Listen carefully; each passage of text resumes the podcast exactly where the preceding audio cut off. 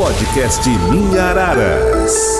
Vem com a gente, vai começar mais um podcast Minha Arara. Minha Arara, o seu espaço digital para se conectar, interagir e debater e ficar por dentro do que acontece na prefeitura de Arara. Tudo isso em programas especialmente produzidos para você participar onde e quando quiser. Sintonize e fique com a gente. Podcast Minha Araras. Mais uma vez estamos aqui para trazer informações úteis e importantes da nossa cidade. Podcast Minha Araras vai entrevistar hoje o ex-atleta Marcos Mercadante, que hoje é empresário, tem, é professor, né? É profissional é, das artes marciais, podemos dizer assim. Marcos Mercadante, é um prazer ter você conosco aqui, rapaz. É, é, legal ver você de novo. Fazia tempo que a gente não se via por causa da pandemia, né? Tudo bem? Gil, bom dia. Primeiramente quero agradecer a oportunidade de da gente poder bater esse papo. É sempre um prazer falar com você. É, você quando né, eu ganhava as medalhas dos Jogos Regionais, sempre era a primeira pessoa a fazer a entrevista comigo, né?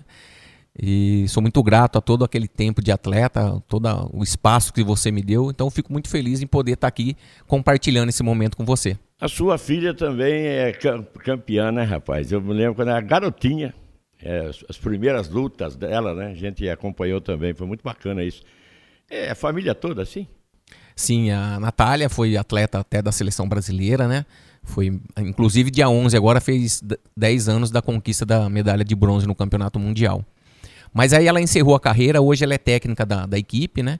E o Matheus também, ele foi né, faixa preta, o, né, os dois meus dois filhos são faixa pretas. E o Matheus também teve uma carreira como atleta, mas não teve tanta expansão. Mas também conseguiu alguns títulos na carreira e hoje também ele faz parte do, da equipe técnica do Projeto Quimão de Ouro. Pode-se dizer que você é um judoca ainda? Eu acho que o judoca vai ser até morrer, né, Gil? Acho que não é. tem ex-judoca. A gente que é judoca é porque você leva a disciplina, toda hora você está ensinando, passando seus conhecimentos. Então acho que nunca termina o, o, o, é luta oficial, o dom não, do né? ensinamento. Luta oficial não, mas. Não, eu não participo. Tem, tem campeonato de Master, né? Hoje tem bastante competição de Master, mas eu não participo mais como atleta. Eu atuo mais como técnico, como professor. Tá certo. Como começou essa sua carreira brilhante aí no judô? Desde o comecinho lá, quando você era garoto, né? E começando a lutar judô, depois sur foi é, surgindo essas ideias maravilhosas aí, esses projetos que você fez com, ah, com seus alunos, fez com que a sua academia crescesse. Hoje você é um grande empresário do ramo, né? Conta direitinho desde o começo. Ô Gil, é, eu, a gente, né, minha família nasceu, é, morava no sítio, sítio Viel, ali perto da usina São João, né? E com sete anos, é, um amigo meu do sítio me convidou para treinar judô e lá num projeto social da usina São João, que nesse projeto social é, fornecia lanche nos campeonatos. E como a gente era muito pobre, né? Nós trabalhávamos na roça, eu cortava cana junto com meus pais. Você cortou meus... cana? Cortei muita cana, Gil. Fui muito trabalhador rural. Um serviço difícil. Eu fui cortador de cana, carpia cana, apanhava laranja, apanhava algodão, então, todo o serviço de roça, né, da, de lavoura, eu fiz na minha infância. Dos 7 aos 12 anos, eu trabalhei na, na roça. Por isso que você ficou forte desse jeito. É, me ajudou, né, fisicamente. E então eu ia nas competições e o que menos me importava era ganhar medalha. Eu queria comer. Então eu comia 10 misto frio, tomava 10 Coca-Cola. E na época, meu professor, o Adim Mubarak, né, que nos levava no, nos campeonatos, e a usina pagava esses lanches. Então eu, a minha preocupação era comer. Queria saber que, que hora que eu ia comer. E depois, com 14 anos, eu comecei a desenvolver mais a minha parte técnica e comecei a ganhar alguns campeonatos. E nesse meio tempo, fez uma troca de professor. Saiu o seu Adi e entrou um professor de Limeira. Eu era um professor mais novo que gostava de competição. Sim. E aí, aonde eu comecei é, me ver um atleta olímpico. Eu queria ser um atleta olímpico, eu queria ir para a Olimpíada. Era o seu sonho? Desde os 14 anos eu tive esse sonho que eu queria ser um atleta olímpico. Onde, onde você chegou mais longe assim em competições? É, um, a minha maior conquista foi a medalha de bronze que eu conquistei no dia 15 de agosto. Ontem Olha fez, coisa, fez aniversário. 15 de agosto de 92 nos Estados Unidos, em Miami, pela seleção brasileira. Foi essa foi medalha um que coroou isso. Essa medalha foi o que coroou minha carreira, que me deu é, é, o meu espaço, né, o meu nome ficou muito em evidência no cenário do judô e principalmente em Araras. E foi ela que me deu a oportunidade né, e, e a vontade de abrir uma academia. Então, a, a, o judô é uma arte marcial, né? Sim. É, e você já hoje tem academia. Você, quando começou, você, é, você só era um atleta, né? Com sonho de ir para a Olimpíada. Você imaginava ter uma academia, ser um empresário, como é hoje? Gil, é, eu falo que eu não imaginava nada disso que aconteceu na minha vida, né? É, mas vou, só voltando um pouquinho ali atrás, é, com 14 anos eu, eu come, vivi, comecei a ter esse sonho olímpico. Com 17 anos eu vim morar sozinho, saí do sítio da casa dos meus pais e vim morar é, numa república de trabalhadores na cidade. Sim. E com 21 anos eu casei. Né? E com 20 anos eu abri minha academia. Porque quando eu, como eu ganhei a medalha de bronze nos Estados Unidos, meus amigos da República começaram a me incentivar. Não, você tem que abrir uma academia, você tem que abrir uma academia. E aí realmente eu abri minha academia 15 de dezembro, uma data que você abrir uma academia, festa de Natal, Ano Novo, quer dizer, tudo errado, mas tinha que dar certo. Você foi precoce em tudo, né? É, não, e aí eu abri sem ter nenhum aluno matriculado. E depois começou a ter um aluno, dois alunos. E aquele sonho olímpico, né, de atleta, vinha me perseguindo, me persegue, né, dia e noite. E, e tudo o que eu coloquei na academia, né, os atletas começou a desenvolver. Aí veio um, um, patrocínio super importante na época, que foi a Itaúna, foi o nosso primeiro patrocinador, o André Sim. Amato. E foi aí que a gente começou a ter condição de participar e, e começar a ganhar troféus. Em 95, foi a gente conseguiu o nosso primeiro troféu e a equipe começou a crescer. E aí eu tive que fazer uma uma uma mudança de perfil. Se eu tivesse, né, que continuar buscando o sonho olímpico como atleta, eu ia ter que largar tudo aqui em Araras e ia ter que morar em São Paulo, porque tudo tá lá. E aí eu tinha que né, eu já era casado, a Natália já tinha três anos. Então, o que, que eu peguei e, e, mudei o foco do meu sonho. Em vez de eu ser um atleta olímpico, eu quero ser um técnico olímpico. Foi nessa época que você mandou três é, é, alunos seu para São Paulo, foi? É, foi em 99, 2000, mais eu ou menos. Eu lembro dos três, eu Sim. cheguei a falar com os três, né? É, e na verdade, o, o, o Dr. Nelson Salomé, na época, Exatamente. que era deputado, ele, né, a gente teve a ajuda dele de porque ali era muito política, né? E o Dr. Nelson, inclusive, foi o, o José Alfredo Olívio Júnior, o Antônio Carlos Bento, Bento. E, é, e o Tiago Miguel da Silva. Então, esses três atletas a gente conseguiu incluir dentro do Projeto Futuro, que era um centro de treinamento voltado para atleta olímpico. E é onde eu tinha que ter ido. Se você tivesse ido lá, você teria ido chegado à Olimpíada? Ô Gil, é, eu falo, eu falo o seguinte, né? Hoje eu olhando tudo para trás, é, a gente precisa de seis pilares para você chegar na Olimpíada. E eu tinha um, que era determinação e vontade. Né? Eu era fissurado e treinava queria que nem louco. Queria. Mas não é só ter a vontade de dedicação, né? Você tem que ter talento, você tem que ter se dedicar, você tem que ter estrutura de treinamento, você tem que ter patrocinador, você tem que ter família e você tem que ter sorte, né? Não ter lesão, o seu corpo tem que estar em ordem. E eu nunca tive nutricionista, nunca tive um médico por trás, eu nunca tive um preparador físico, é tudo que vinha na minha cabeça. Então, eu desenvolvi tudo que eu imaginei que eu tinha que fazer para poder chegar. Então isso é muito difícil, eu não tinha uma preparação para chegar na Olimpíada. Mas se eu tivesse naquele meio, com a vontade que eu tinha, eu acho que ia ser muito difícil eu ficar de fora. Com certeza eu teria condições ali de brigar por alguma vaga ali. Aquele projeto lá de São Paulo, me lembro muito bem que eu trabalhava com o Dr. Nelson na época e a gente acompanhou os meninos lá, falava meninos na época, mas Sim. eram os homens formados, fortes pra caramba, né? E era um projeto que deveria continuar. Você tem alguma informação? Tem esses projetos lá ainda? É, hoje ele praticamente está terminando, porque o Ibirapuera ali, ele, o governo do estado está é, não destruindo, mas está dando um outro formato e está terciarizando. Roupagem, é, está terciarizando. E aí a gente não sabe ainda como vai fazer. Mas hoje, os atletas que fazem parte do Projeto Futuro, eles não têm a mesma ascensão que tinha há 20 anos atrás. Naquela época era. era é, Antigamente você ia lutar com um atleta que era do Projeto Futuro, você já tremia, na- as pernas já tremia, porque sabia que os caras eram fortes. Tinha estrutura, né? Hoje, pra você ter uma ideia, quando se luta com um atleta da Mercadante, as pessoas ficam preocupadas. E quando vai lutar com um atleta do Projeto Futuro, sabe que é mais um.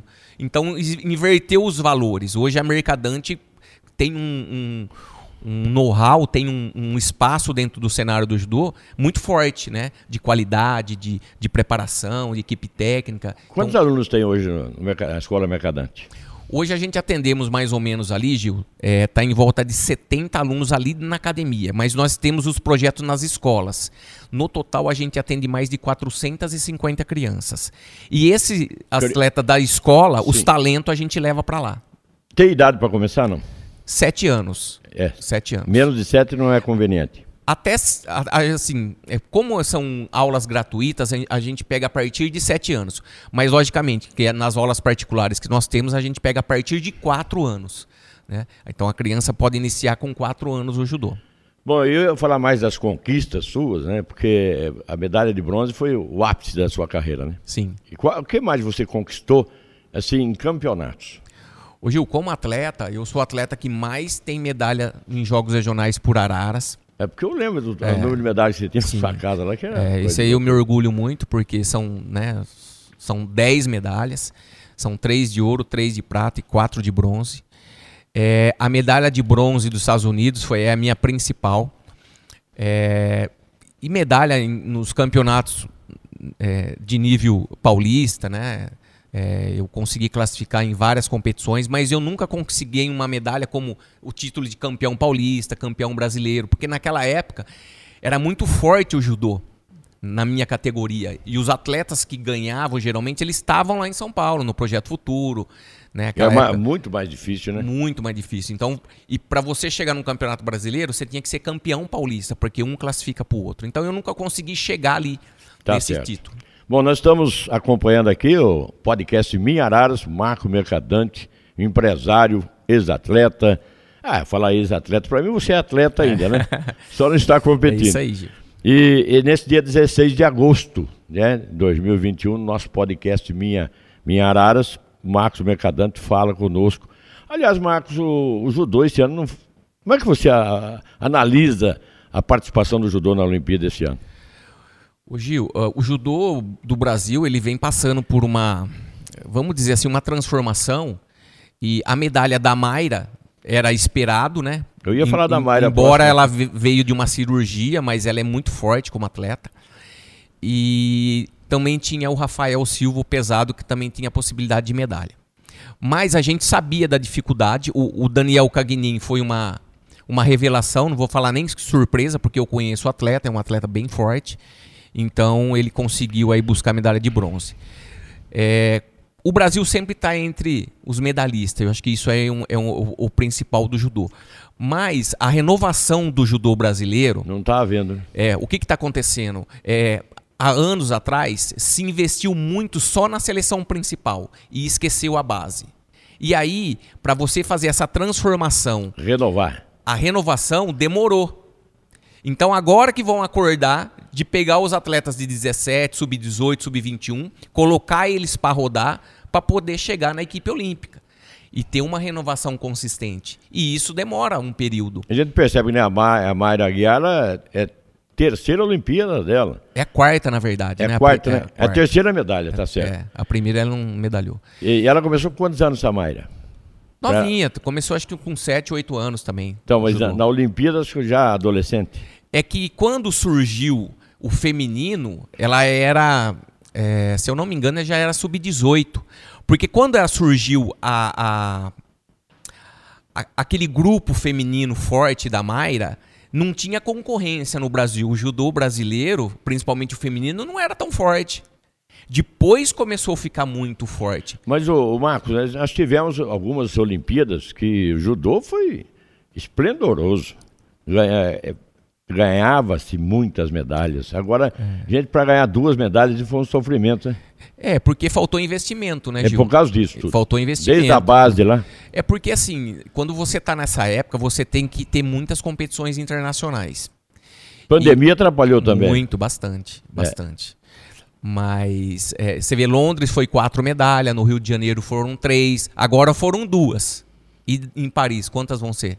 Então existe essa preocupação na, na, na e seleção. três anos dá tempo para preparar essa turma, para a gente ganhar medalhas lá em Paris? Ô Gil, eu vejo que quem realmente vai para Paris é realmente é exatamente quem lutou agora. Porque não. não tem muito tempo, não tem muita renovação, até porque você tem um ciclo olímpico. Não Por... dá tempo, né? Não, porque antigamente era muito diferente a classificação. Antigamente a vaga era do país e o país faz, dava, é, escolhia o seu lutador. Sim, agora, agora não. Agora o, o, a vaga é do atleta, então ele tem que participar do ranqueamento olímpico, tem que viajar o mundo todo. Às vezes o atleta passa seis meses viajando, Gil. É muita coisa. E aí tem lesão, né? Machuca, é, é, não tá bem, tem várias coisas que influenciam. É complexo, né? Exatamente. E tem que ter dinheiro. Então tem que ter investimento. Se não tiver patrocinador, é difícil. Sem dinheiro você não faz nada na vida, né, Gil? Não vai. Então é, é super importante o patrocínio. E, mas a confederação ela, ela tem o seu tem a lei de incentivo, né? Tem a, a caixa, né? Que repassa dinheiro lá para eles. Então eles têm uma verba boa aí para poder investir. O que é necessário para começar? A gente está falando aqui com o Marcos Mercadante, sei que você que está nos vendo aí está é, tá se perguntando. Você tem um filho, neto, que quer ser um atleta do judô. Judô é disciplina, né, Marcos? Primeiro Primeiramente. Lugar. Primeiramente. Primeiramente. Talvez você não forme um atleta, mas forme um homem é, disciplinado. O homem no sentido genérico, generalizado, porque a gente falando o homem é a raça humana, a mulher... Sim, o ser humano. Ser humano de maneira geral. Primeiro cria-se o cidadão, disciplin, disciplinarmente correto. Eu acho que essa, essa é a maior conquista, você formar um cidadão. Sim. Um cidadão do bem, um cidadão que vai fazer bem para a sociedade. O ele se tornar um grande atleta vai ser uma consequência do que ele vai desenvolver. Né? E aí vai envolver os sete pilares: talento, dedicação, família, dinheiro. Mas formar um cidadão com filosofia de vida, como a arte marcial, né? Ela impõe, eu acho que essa é a, é a maior medalha que um pai pode receber do filho. Antes, quando ah, no passado aí, não muito distante, falava-se que lutar judô, karatê, kung fu, artes marciais de maneira geral, era autodefesa, né? E depois é, passou-se a pensar que é, quem treinava você queria brigar na rua. Muito, muito é, contrária essa ideia, né? Hoje a gente vê que quem luta judô é um atleta que quer chegar é, nos píncaros da glória, como diria antigamente, né? Chegar a uma Olimpíada, um campeonato, representar o país, ter saúde, ter disciplina, ser um cidadão, não é assim? Exatamente. E é uma coisa muito interessante, Gil, que às vezes tem alguns pais que falam assim: ah, eu não vou colocar meu filho no judô ou em qualquer outra luta, porque meu filho é muito briguento. E vai incentivar ele a brigar ainda mais. E é o contrário. Aí que ele não briga. Né? Ele não vai, ele não pode mais brigar, porque é. aí tem o professor e ele respeita muito mais o professor, né, que é chamado de sensei, do que o pai com a mãe. É sensei ainda? Sensei. É. É, então o sensei, é, ele tem muito respeito pelo sensei, porque tem cobrança, ele, ele, ele, tem disciplina, ele tem que fazer o que o sensei tá pedindo. E o pai com a mãe, você sabe, né? Muitas vezes passa a mão na cabeça, ai, coitadinho, isso, aquilo. E lá, a gente não tem um atleta, a gente tem 30, 40. E a gente tem que manter a disciplina. Então, a, a, a, a nossa rigidez como sensei é muito grande. E então, o, a, a criança, ela entende que não é brigando que ela vai resolver as coisas na vida dela. Marcos, ainda não aportuguesou o judô? Continua com a filosofia japonesa, a linguagem continua, a contagem daquela, dos, os números em japonês? Tudo japonês, Gil. É, foi, foi fundado lá o judô, né, pelo é uma tradição, né? Então, tudo que se desenvolve do judô, nome, né, tudo que se fala dentro do judô é japonês. Pela tradição, pelo que os japoneses são, os japoneses ganharam nove medalhas de ouro na Olimpíada agora. Foi o maior recorde deles, né? Dentro da casa deles, eles tinham que fazer isso é. mesmo. É. Eu que já fui sete vezes para o Japão, Eu, eu, eu iria perguntar É, se você conhece lá o, eu- o templo do judô lá. Sim, conheço. é. Hoje eu tenho vários amigos japoneses, né? E eu me orgulho muito do Japão. E cada vez que eu vou, eu me apaixono mais por aquele país. Você fala, você fala japonês? Não, não falo japonês. É, é muito difícil falar japonês, mas a gente se comunica em inglês, tudo, né? Então, é, é, a cultura, né? a, a, a culinária. a- no começo, a culinária para mim foi muito difícil, porque as pessoas falam, ah, mas comida japonesa é gostosa. É, eu sempre explico o seguinte: no Brasil, a gente- nós temos o churrasco e tem o arroz feijão, que é do dia a dia Sim. né? São duas comidas diferentes.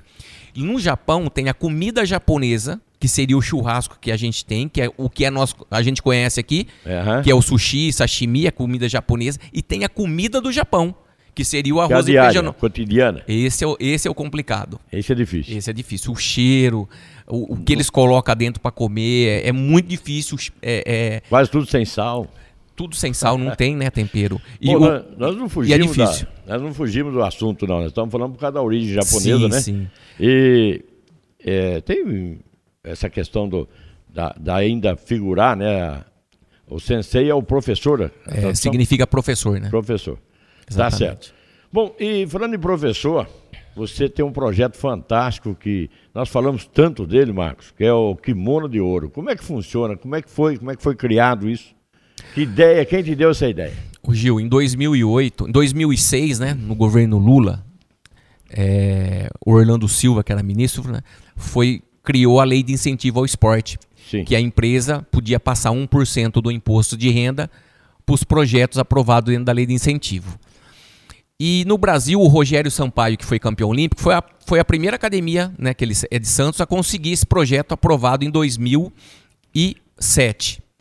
E eu, com toda aquela dificuldade, pedindo patrocínio, vinha na prefeitura, tinha que ficar pedindo um ônibus, e você, na verdade, você pedia esmola, né? Porque às vezes a prefeitura, né, a secretaria dava Sei lá para é você isso. 500 reais, acho que já deu muito, e com 500 reais você não faz nada, ou dava um ônibus, ou dava dois ônibus, e a gente necessita, a nossa demanda é muito grande, a gente chega de participar de 60 competições por ano. E toda com aquela dificuldade, e aí por trás o meu sonho olímpico né? Então, quando saiu a lei, eu fiquei sabendo, o que, que eu fiz? Liguei pro Rogério Sampaio, que ele é meu amigo. Rogério, pô, eu quero saber como funciona isso. Aí ele me deu todas as coordenadas. E aí em 2008 eu protocolei meu primeiro projeto. E eu é, idealizei esse nome, Projeto Kimono de Ouro, né? E foi um nome que casou muito bem. Nossa, ficou muito famoso, né? Ficou. Hoje ele é um projeto que ele tem uma ascensão mundial. O mundo inteiro conhece o nosso projeto, porque nós temos tanto nacional como internacional, né? Sim. A gente viaja para o mundo todo. E, e aí, Gil, em 2011, 1 de abril de 2011, a gente começou a executar o nosso projeto Quimão de Ouro. A- foi inaugurado né, o lançamento desse Exatamente projeto. que dia foi? 1 de abril de 2011. É, falar dia da mentira, lembra? E assim, eu tenho todas as datas na minha memória, viu, Gil? É, você é bom de memória, É, eu, eu guardo tudo porque tudo foi muito difícil. Kimono de ouro. É- começou com quantos alunos você falou? É, na época começou com 80 alunos, que a gente não tinha ainda tudo isso. Mas depois, o Gil, começou a crescer de uma certa forma, porque aí a gente melhorou nossa equipe, tinha preparador físico, fisioterapeuta, nutricionista, é, é, psicólogo, professor, ônibus, inscrição, agasalho, tudo a gente tinha condição de primeiro mundo. E a verba vindo do governo. Verba vem do governo através das empresas. A gente tinha, na época, era a OHL, né, que hoje é a Arteris, A Arteris, que a é da Intervias, Intervias. é. Então, é, ela repassava o dinheiro. E, e eu administrei tudo. Eu fazia o projeto, eu fazia a prestação de conta, eu fazia a execução. Então, eu sempre foi tudo muito bem organizado, né? É, e tentando fazer da melhor forma possível a transparência. Marcos, é, aquela época é, falava-se que a gente acompanhava os jogos regionais, sempre acompanhei, apresentei os eventos ah, algumas vezes, e falava-se por aí, a gente ouvia, é, falava-se que a sua academia era a melhor do interior do estado de São Paulo, que é por causa do projeto Kimono de Ouro, não era? Sim. Por diversos anos, o Gil, a gente só perdia pro Clube Pinheiros. Porque o Pinheiro, ele, ele cuida só dos adultos, sub-18, Sim. sub-21, e nós pegamos desde criança. Sub-9, sub-11. Então a gente ganhava tudo que a gente que você imaginar, a gente ganhava. Jogos regionais a gente chegou a ganhar dois ou três anos seguidos. Então a nossa equipe era muito forte. Muito forte. Muito, forte. E a, a gente foi respeitando. do falar que Exatamente. era do Kimono de Ouro, né? E, e o projeto Kimono de Ouro, ele pegou uma, uma, um espaço tão grande que hoje ele é projeto modelo dentro da Secretaria Nacional de Esporte. E vem verba ainda para você? É, nós tivemos uma dificuldade em 2018. É, a gente perdeu o patrocínio da Arteres, é, teve aquela, aquele problema é, do, do, do, Brasil, né? Começou a cair. lá e tal. É, exatamente. Aí começou a cair a receita, a gente perdeu o patrocínio da Arteres. Então a gente teve que ir diminuindo. Mas em 2015 a gente tinha 200 atletas. Nossa verba era mais nada. de um milhão por ano. Atleta nenhum nada. paga nada. E ainda eles recebiam bolsa. A gente teve, na época, 22 atletas que recebiam 500 reais, 800 reais, mil reais, depende do nível do atleta. Nossa, a gente pagava. é fantástico, né, rapaz? Sim. Foi um pro... É um projeto modelo que ficou, não... virou história, né, Gil? Não tem. Hoje não existe tem... ainda. Sim, hoje existe. A gente está voltando muito mais forte porque a gente passou por uma dificuldade e eu acho que é normal. Porque eu vejo na vida, Gil, que tudo tem que ser um, uma, uma, uma, um sobe e desce. Porque nada na vida sobe e, e, ele nunca desce um pouquinho. Você tem que subir, descer um pouquinho para você fortalecer, subir mais ainda, alcançar novos horizontes. Então, Perfeitamente. Então, eu acho que é dessa forma. E nós conseguimos agora dois novos patrocinadores que, que estão super, eh, são muito importantes para a gente, né? Um é o grupo Protege, Sim. que é muito forte, forte nacionalmente, e a John Deere Brasil. Então tratores. são duas tratores, que é de Indaiatuba. Então nós temos duas empresas, né? E temos outras também aí que, que, que são, mas os dois são os patrocinadores master do projeto, que eles estão dando toda a sustentabilidade. Inclusive ano que vem nós vamos ter uma viagem para a Europa, uma para o Japão, tudo paga pelo projeto. Beleza. Bom, você está ouvindo, vendo, né? É, ouvindo histórias aqui do Marcos Mercadante, ele que é, sempre foi determinado no, no, que queria fazer. Agora, com esse projeto Kimono de Ouro, você deve estar se perguntando aí, nesse nosso podcast de Minhararas. Como fazer para entrar nesse projeto? Marcos, explica. Tem condição ainda do garoto, da garotinha, a partir dos sete anos, fazer parte desse projeto? Hoje, hoje, como a gente está desenvolvendo nas escolas, e nós atendemos mais de 450 crianças, então o objetivo é não fazer o atleta ir até a academia. É o professor ir até a criança. E a gente está usando o contraturno escolar. Então, aquele tempo que a criança ficava em casa sem fazer nada, ela vai para a escola, tem judô. Né? Então Sim, a gente está usando muito contra... interessante exatamente. Então a gente pensou da melhor forma possível para a gente pegar aquele tempo ocioso da criança. Então a gente está trabalhando no contraturno escolar. E na academia nós definimos 40 vagas para o projeto. É mesmo porque o espaço físico não, é, não, não comporta. Não comporta né? E aí, os talentos das escolas, a gente consegue é, Pensar. A, convidar para ele fazer parte do projeto Quimão de Ouro na academia. Hoje nós estamos atendendo. Essa escola seria uma peneira, mais ou menos assim? Sim, e para dar mais oportunidade para as crianças. Para todo mundo. Porque na academia eu não consigo atender mais que 50 ou 100 alunos. Na escola eu consigo, eu tenho sete escolas. Então os professores trabalham nas escolas e a gente consegue atender mais de 450 crianças. E é uma questão de logística também. Exatamente. É muito mais fácil é, você mudar uma pessoa do que mudar várias. Né? É, porque assim, imagina uma, uma, criança que mora lá no José Almeto para ela vir treinar. Ela tem que pagar ônibus, é. né? Ela tem, o pai tem que trazer e, e, três vezes por semana. Agora, se o professor vai na escola, não tem custo nenhum, custo zero. E tá, todas, todas as crianças estão juntas lá, os alunos. Exatamente. E eles recebem uniforme, camiseta, mochila, tem toda a estrutura. Toda a estrutura. Tatame. Então, assim, é, a gente pensou da melhor forma possível para dar uma condição para que a gente realmente caça os talentos. Nesse caso, os pais aí, né? Você que está tá ansioso para ver seu filho ou sua filha no judô, vê a escola que ele está, vê, pergunta lá na, na, escola, não é assim, Marcos? Sim, exatamente. É, como é que meu filho faz para participar do judô? Aí eles já vão indicar o, o, que tem que fazer. Com certeza, Gil. Tá certo. Que que você, qual a maior alegria da sua vida profissional e a sua maior decepção? Ô Gil, minha maior alegria é foi quando a minha filha ganhou a medalha de bronze no Campeonato Mundial. Nossa. e foi agora dia 11 de agosto, fez 10 anos. 10 anos, 10 anos atrás. Eu me então lembro foi, foi uma, uma conquista extraordinária.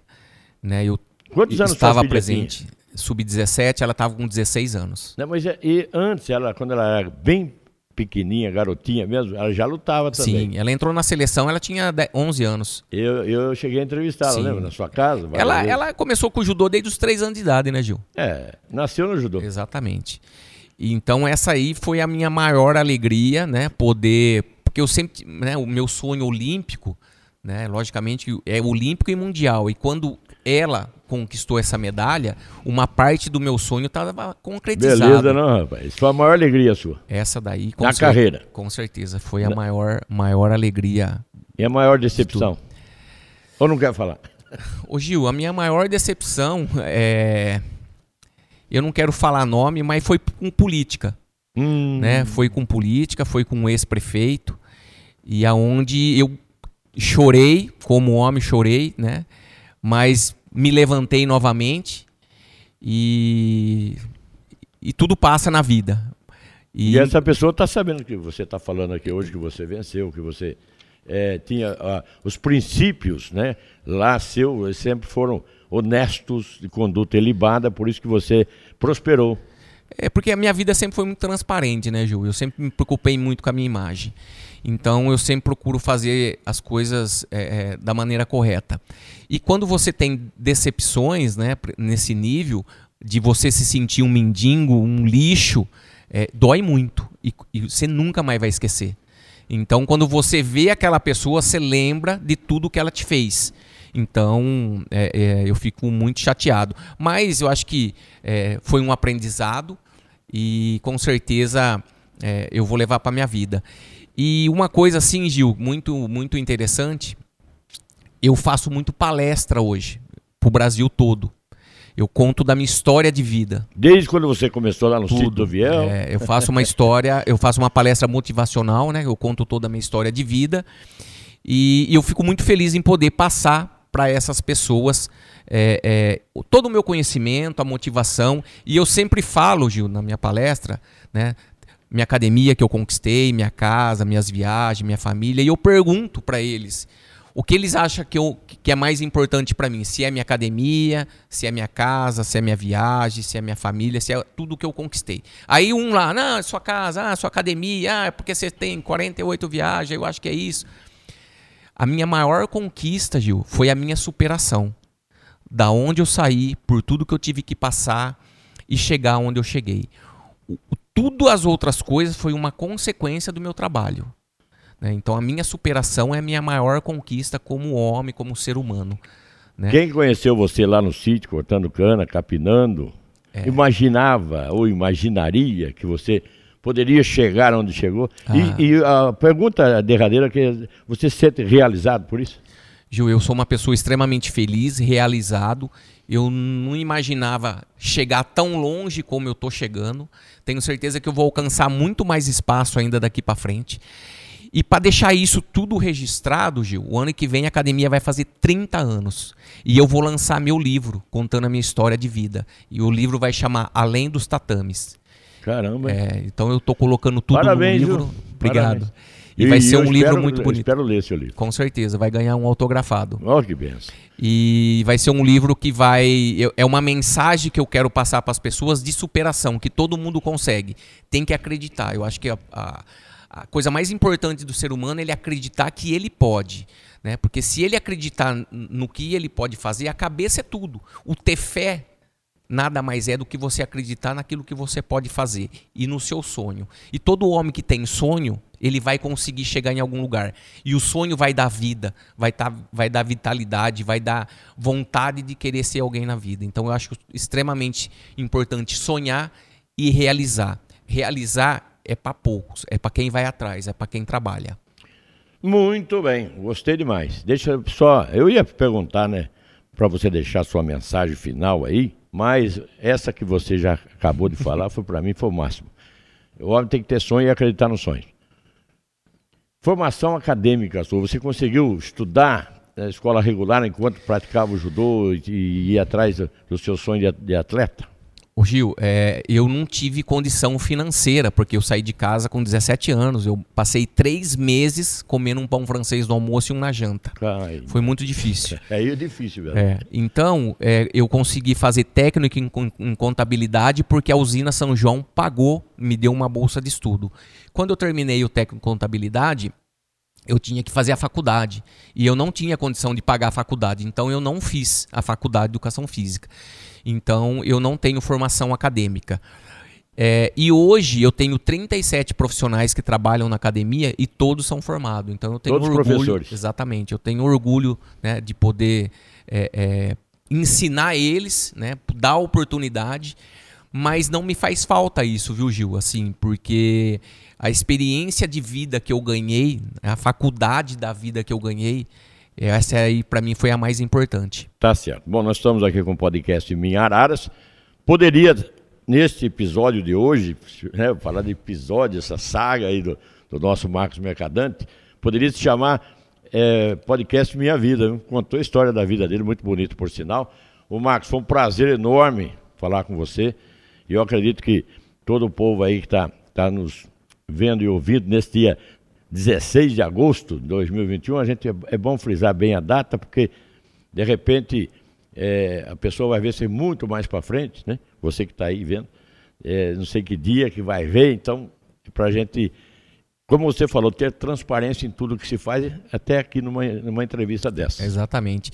É, fico muito feliz, Gil, de estar tá aqui. Para mim está sendo um presente, né? É, eu, eu amo minha cidade, eu amo Araras. Aonde eu for, eu levo o nome da cidade. Não pretendo nunca sair daqui. Né? Tudo que eu tenho foi conquistado nessa cidade. Então eu e antigamente eu era chamado de Araras, ou Araras, porque tinha yeah. os, no kimono, né? Então eu, eu tenho muito orgulho dessa cidade. Viajo muito, né? Mas Quantos eu não vejo. Você conheceu, desculpa? São 48 viagens internacionais no total, Gil.